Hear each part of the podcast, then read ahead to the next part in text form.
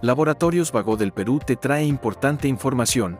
Esta vez hablaremos del trastorno bipolar a cargo del doctor Walter Mendieta, psiquiatra.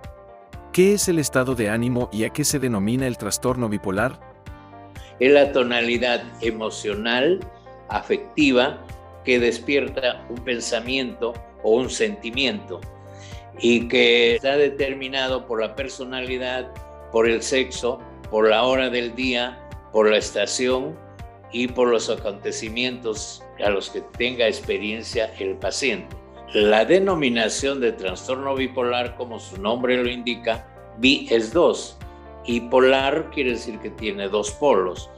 Entonces, si es que tenemos una tonalidad depresiva, por ejemplo, un trastorno bipolar viene a ser un efecto contrario al de la depresión.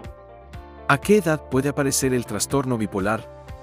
Los trastornos bipolares generalmente suelen aparecer a partir de los 18 años, en que la personalidad ya está definida, porque antes de una definición de la personalidad no se puede hacer un trastorno de bipolaridad. Y para que se considere que un paciente tiene un trastorno bipolar, debe haber tenido por lo menos un episodio bipolar. ¿Cuánto tiempo dura el tratamiento farmacológico en el trastorno bipolar?